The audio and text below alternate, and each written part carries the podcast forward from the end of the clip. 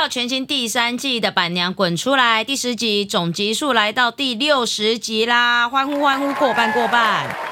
我是板娘娜娜。全新第三季除了滚迷一起聊以外，我们还是会请到专业的人士，不管是兽医师、营养师、训练师等等专家一起聊。那今天呢，我们要请到是第一次来我们节目中的保健食品研发工程师焕晴，欢迎。Hello，大家好，我是保健食品研发工程师幻晴。那我其实呢，焕晴呢，我跟焕晴认识的时间其实蛮久的，主要是因为呢，焕晴一开始他是在台湾的第三方很大的专业的检验机构里面当专案人员。那抽味滚其实一年以来，一年花在第三方检验的费用太高，因此呢，就认识了幻晴。我记得我们那时候一开始在聊的时候，我是第一次知道你读东海畜产，畜畜产，对我还问他对说啊，不是养鸡的吗？还是养牛的？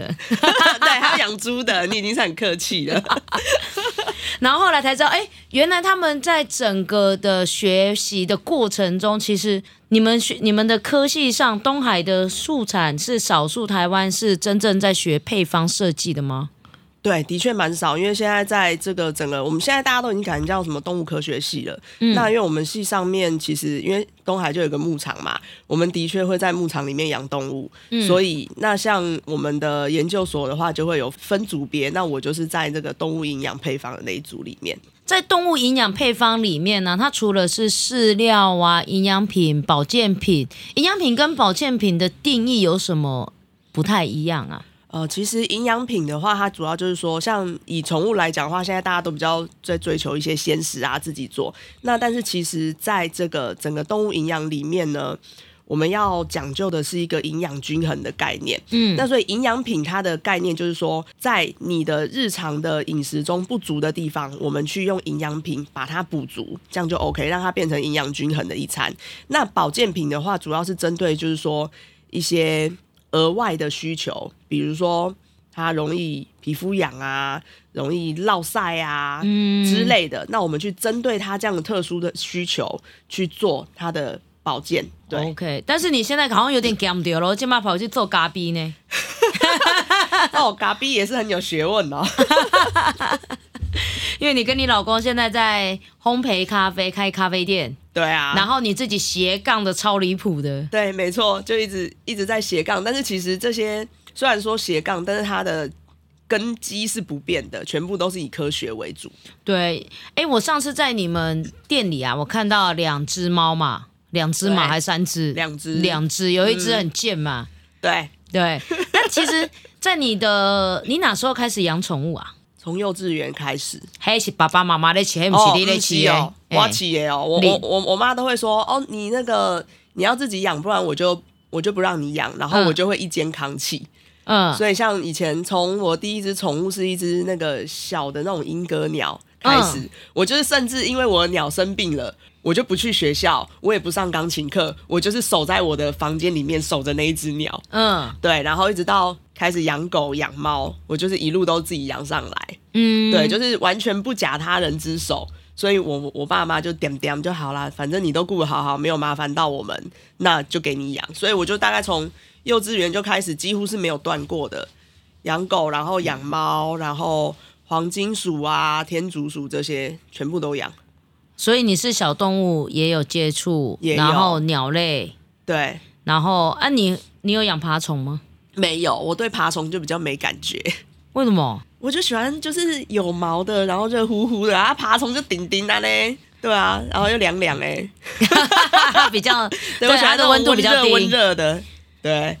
酷哎哎，你之前有我记得有一只那种鼻子凹下去的那只叫什么八八哥？八哥八哥，我记得八哥是你的心头宝，是不是？哦，那一只真的是超宝贝的，哎等等它就有一点我比较，好奇，你比、嗯为什么会喜欢八哥这种特殊的外形？因为因为其实应该来讲，大部分的人会喜欢那种比较毛茸茸，就像你刚刚讲的，你喜欢的是有毛的、毛茸茸的。你知道你你养了一只你的宝贝没有毛哦，还凹进去 有。好不好？它只是它的毛比较比较短短粗一点。我因为我觉得那个狗就是可能有点一见钟情，就是一看到它的那个照片就觉得说你怎么长得这么衰，然后就觉得说哦，我好想好好疼你哦。哦，对，因为我有印象，是因为我妈也很喜欢八哥，啊，就是那个我妈说那个脸要多凹有多凹，然后皮边啊，就是脸颊要多有皱纹就要多有皱纹，然后我就跟我妈讲，你知道那很难亲吗？而且很臭哎，没错，超臭。对，就是全部都卡卡 Fendi 来的，没错，要洗的时候，每天帮他吃完饭，那个擦擦脸不是这样抹两下、哦，是要给他这样子扯开，手指头给他戳进去，给他敲出来。可以介绍一下你这只 Gucci 怎么来的吗？其实是我老公他们家也很喜欢八哥，所以有一天呢，我老公就是他就呃一时兴起就说我我想要再养一只八哥，我那时候想说到底是什么狗你有这么爱？那他就上网找找到了一间就是繁殖场然后就有放那一只的照片出来，他马上就给我看，然后就我的第一眼印象说 哦。这么衰的，这么可爱啊！然后我就突然就觉得我好像也蛮喜欢这种狗，我就说好，那如果你想养的话，你就跟他联系一下。嗯然后我们然后就得到那一只狗之后呢，也是蛮妙，因为我后来我目前养过所有狗，我真的就最疼那一只，嗯因为那一只呢，刚来我们家没多久就生病了，小病呐、就小感冒。那但是呢，就是我那时候还是在研究所这样子，然后其实很忙。那时候晚上睡觉基本上就是直接搂着它睡，因为有什么状况就是可以马上反应啊，给它吃药什么的。这一只呢，它的它蛮吸引人的地方也是它的个性，就是它看起来很无辜嘛，很衰很可怜，但是它是我们家心机最重的，你们家专门养心机的，对不对？连小孩，连你女儿心机都很重。都超重的，对吧、然后那一只其实它就是说，它心机很，它对狗啦心机很重，但是其实它还是一只蛮爱好和平的狗。像我们家其他的狗，如果打架的话，嗯，它一定是去劝架的那一个，它会去拉着别的狗的尾巴，要把它们扯开。那别的狗可能就是打到那种哦。正爽的时候，谁管你啊？你来我就咬谁，然后连他也咬，然后他就那种一该，他的声音就是凄惨无比，所以他那一该，所有的狗都会停下来。对，连他他那个惨叫是已经叫到连兽医师每次看到他来打针就说啊，今天怎么是你？因为就知道说他是那种只要要打针抽血啊，手一抓起来，什么事都还没做，他就先尖叫。然后叫到那种人家可能外面会以为是不是在虐狗，但是其实不是，只是握他的手而已，什么都还没有做。对，就是它是一个个性蛮蛮好笑的狗，嗯，对，然后就还很疼它。那当然就是说，它这种八哥这种狗，就是先先天上面一定有一些身体的缺陷。对，那以前都刚开始养的时候没有去管那么多，后来也是养下去之后才发现，每年去健检就发现说，靠腰完蛋了，这只狗真的不它是慢。慢慢的是从哪一些小地方，然后让你觉得说啊靠腰，那也撸来撸嘴笨，就像我们家阿斌一样，我们家阿斌目前的记录是六本，累积至此十年六本。就然后其实大概他两诶一岁多去结扎的时候，嗯医生要帮他打针嘛，然后先验血，然后就发现他的情绪非常容易的躁动，嗯然后医生就已经警告过我，就说他这样的个性的话，他其实年纪大了，很容易会有心脏肥大的问题，他的情绪起伏太大了。嗯那再来就是八哥这种狗吼，就是贪吃，所以它一定是圆滚滚的、胖胖的。那但是兽医也跟我说啊，你有看过瘦的八哥吗？没有嘛，八哥就是要圆圆的啊。那所以呢，它也会有肥胖的问题。那接下来呢，它其实大概两岁的时候，呃，就已经开始在追踪他的心脏跟控制他的体重。那其实这中间都还算蛮好。然后哦对，还有皮肤的问题，他的皮肤也是很容易敏感，就已经短毛狗了，还一天到晚那边塞沟啊，妈妈在斜冲啥？对啊，就是一天到晚要帮它那边擦药什么的。然后后来他其实开始呃变严重，就是整个问题大爆开，就是大概在五岁的时候，他会突然就是在家里面晃一晃之后，突然一声、呃尖惨叫，然后就倒了，而且是四肢这样子就啪就直接倒在地上。嗯，然后就在那边歘，然后第一次看到那种傻眼，想说现在是怎样？嗯，然后可是他大概就这样子持续个一分钟，四肢这样子倒在地上之后一分钟，癫痫发作吗？嘿，对，小的癫痫，嗯。然嗯后就也是赶快带去看，那医生就说，哦，对，他这个狗的确有这个几率，嗯，然后就说他发作已经，他不是很小是发作，他已经是五岁在发作，就是说已经算客气的了，嗯而且都是小发作，没有到很大的发作，所以他这样子有，你有看过几次他的发作？十二十次，就是从他五岁开始第一次这样发作之后，陆陆续续大概一直到他八岁走掉之前，大概二十几次有。三年二十几次，其实对他而言很伤哎。对，可是他其实最后主要都集中在要走的那一年。嗯，那他其实前面都还是，其实都是小发作，他一直是到他大概要走的之前的两个月开始出现大发作，那个就真的我会怕了，因为他小发作都是自己倒了之后，自己在那边歘一歘，我赶快过去摸摸他，然后他就可以过一分钟之后若无其事的站起来，嗯，然后跑去喝水，然后又开始扭屁股跑来跑去，但是他这个就是那个时候，呃，要走之前的一两个月，那个时候。那个时候，其实我觉得这是一连串的效应，就是因为他那时候，呃，因为胖嘛，嗯，然后呢，就是当然也是加上一些老化的问题，他就开始整天屁股都粘在地上，他不站起来，嗯，他不站起来，只有你今天我今天把饲料弄好了，全部都传呵呵放在他前面，引诱他过来的时候，他就会站起来，一跛一跛的走过来，才吃东西。那时候会白卡，他就不舒服。嗯他都是先脚，可是他是他是直接略过那种掰咖，他是直接就是某一天他就不站起来瘫了。痪吗？你觉得他是直接就倒了吗？我都以为他瘫痪，可是就发现说，哎、你看到吃的你还是会走呢。嗯，我就带他去看医生，然后呢就照 X 光，就说啊，其实他没有问题，说他的就是那个片子里面看起来他的骨头头是没有问题，是没有问题的，但是他已经肌肉有一点萎缩，因为他不肯用力。嗯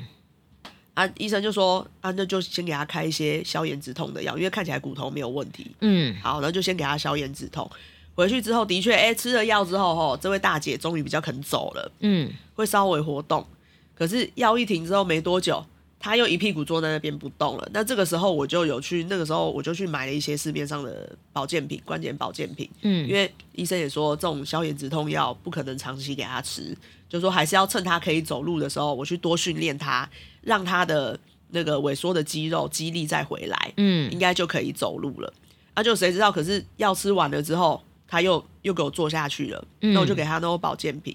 可是其实说真的，那个时候保健品就我换了大概两三家吧，然后也都是嗯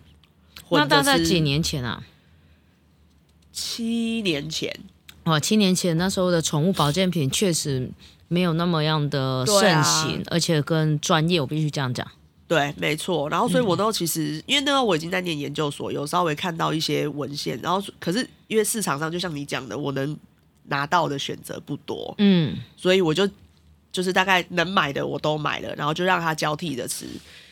那真正炸开是，它都因为一直屁股都就粘在地上嘛，然后所以那个所有的便秘就是就是在地上。嗯然后它那时候就尿道发炎，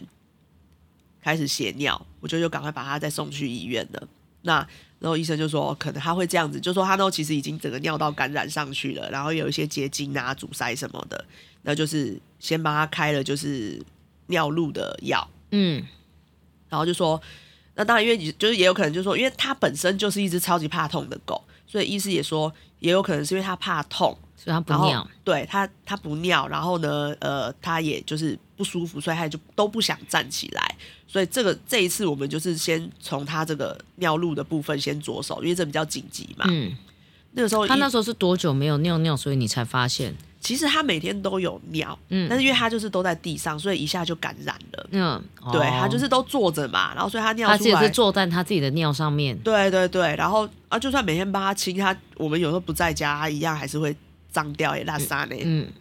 然后那一次我们就是针对他的尿尿道去先去处理，然后医师就说一步一步来。嗯结果那个时候，因为他这个家伙就是呃，我通常都会让他在吃饭前吃药，因为他还蛮难喂药的，嗯，所以我我的我以前的方法都哎、是说，八哥八哥嘴巴张不太哎、开，超难？掰嘞，对，到底怎么喂啊？就一样掰，因为它没有，它不像一般的狗有那个吻嘛，长长的，你可以去握住、啊，你可以把它这样挖挖开。它没办法，所以真的就是说硬抠嗯抠开，然后赶快塞进去。然后所以我就是通常喂它吃药都是给它赶快吃药之后再给它吃饭，因为它比较爱吃饭，嗯它就会把药吞进去，不然它一定会给它吐出来。嗯那那一次我一样就是想说给它饭前先吃了药，然后再去吃饭，结果不知道为什么他吃完药之后吃完药之后再，其实还是就吃完药之后大概隔十分钟就吃饭了，嗯但是吃完饭没多久他就有癫痫发作了。哦啊，我就觉得很奇怪，而且因为那种小癫痫，那我一开始发作还是小的，我就我就想说，哦，反正他本来就有这个状况，反正你已经见怪不怪了。对他本来就有这个状况，那以其实他的饲料也都是有刻意，我有稍微调整去控制一下，我都只是觉得说啊，怎么又来了？嗯。那都来啊！我不是已经控制，可想说，因为他毕竟有在吃药，想说后，把给你这个之后再来处理，先把他尿路的这个状况解决好。就等到药快吃来，我吃完我就发现他怎么发作越来越严重，嗯，我就马马上打给兽医，他就跟我说，我我我是先直接跟兽医讲说，你因为兽医其实都看得蛮熟了，嗯。然后他们也知道说我本科系是念这个的，我就说，哎、他一直一直一直发作、哎，我说你是开什么药啊？嗯。他说，哦，有尿路酸化剂啊。我说，哎、还？有有酸化剂，我还给他饭前吃，因为他本身就是一只胖的狗了，嗯。那其实就是这个，我我想当然就是在，因为我主要我研究所念的主题就是脂肪代谢嘛，嗯。啊，所以他其实这肥胖的狗本来就是它的血液可能就会有一些那种什么酸化的问题比较比较高，那所以它其实这个尿路酸化剂再下去，如果它是在饭前吃的话。它的确就是对它的这个脑部会有比较大的刺激，会有不正常的放电。嗯那所以我就跟我就跟兽医讲说，哎、我我是我给他在饭前吃，这样是不是不行？他说，哎、对对对，这个你要饭后吃。呵呵那他一开始没有跟你讲吗？没有，嗯一开始我因为可能我们也都想说，就是因为其实也是马上就接着吃饭了，就想，然后他就说，不然你试试看，饭后再给他吃好了。嗯然后哦还好，这一次呢，的确饭后再给他吃之后，我没有发作了。我想说，OK，应该这关 pass 了。嗯那但是就等这个尿尿道这个问题解决之后，其实也就才一个礼拜。这位大姐她还是不站起来，那这这个时候已经换关节的药了，她就是不站起来，所以尿路尿道的问题基础第一步解决了。稍算是稍微解决了。那也是就是说，每天我就是逼他喝水，然后都也给他换就是这种呃泌尿道保养的饲料，嗯，然后每天还在那边求他吃干嘛的，因为泌尿道的饲料很难吃，很难，吃，对因为很多都不吃。对，然后之后就每天就是还是会凑合着一些肉那个肉罐头啊，甚至说自己煮那个肉片，吃片吃被崩骗了呢。对啊、就放在手上喂这样子。然后结果，呃，然后现在也是吃了一个礼拜的关节的药，因为医生是说还是要让他站起来，因为不嗯站起来的话，他这个尿路的问题还是会一直发生。那除了这个药以外，我都就是其他的保养品继续继续下。结果突然连续三天，他们就是是，而且是呃和应该就是和吃饭的时间无关，他就是会突然就啪就倒下去，然后这个发作时间就真的很久，就是可以发作到两三分钟那样，他就倒在那边。巧哎、嘿，我都整个就是心寒掉了。也是他发作的时候，我也是马上打电话给兽医，我说我就跟他形容那个状况。嗯，那其实在，然后就是形容那个状况的时候，我有拍影片。然后呢，在他大发作的时候，那前几天我就马上就是拍好影片之后，隔天就马上送去兽医院那边看，然后也给兽医看影片。然后兽医就说：“哦，那这个要赶快控制一下。”那但是就是说，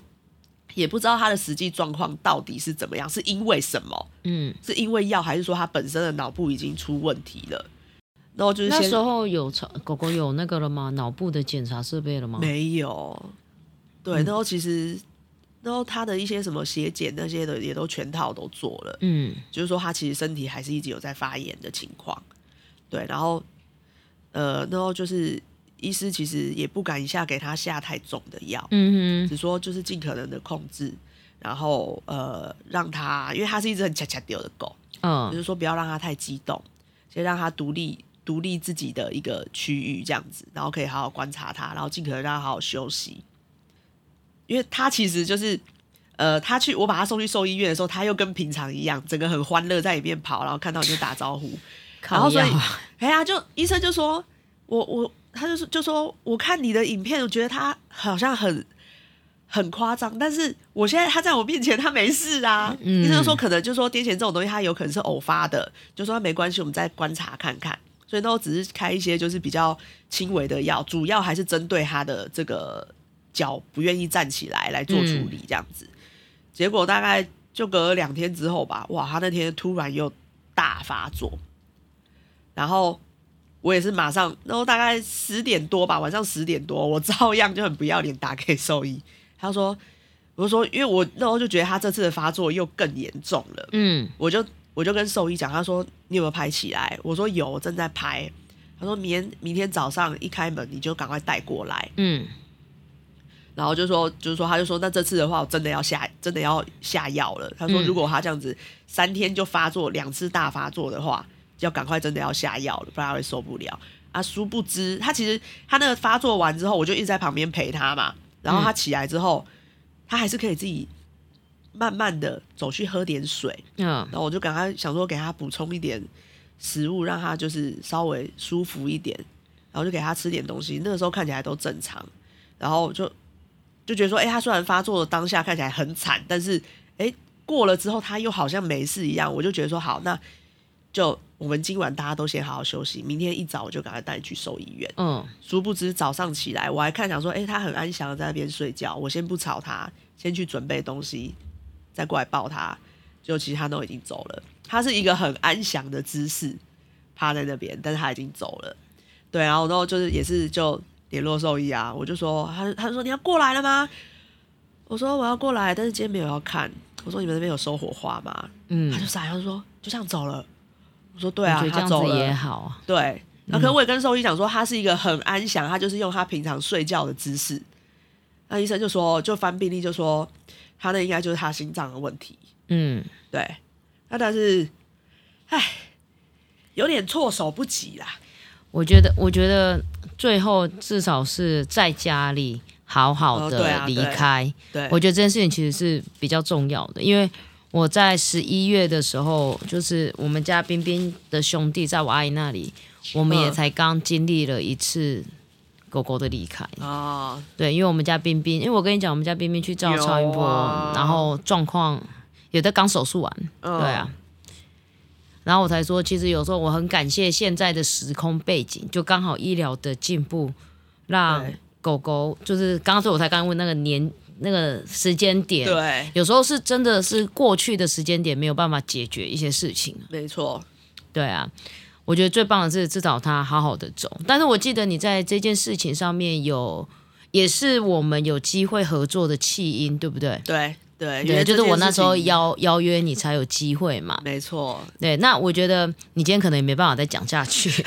你已经在哭了。但是我觉得，如果让我现在再去谈马吉，我也会有一样的情绪波动。嗯，那我们下一集再来继续，再来往下谈。我们好为什么有机会？我为什么有机会可以邀请你跟我合作，开了一支真正有效的保健品对。？OK，谢谢，谢谢焕晴。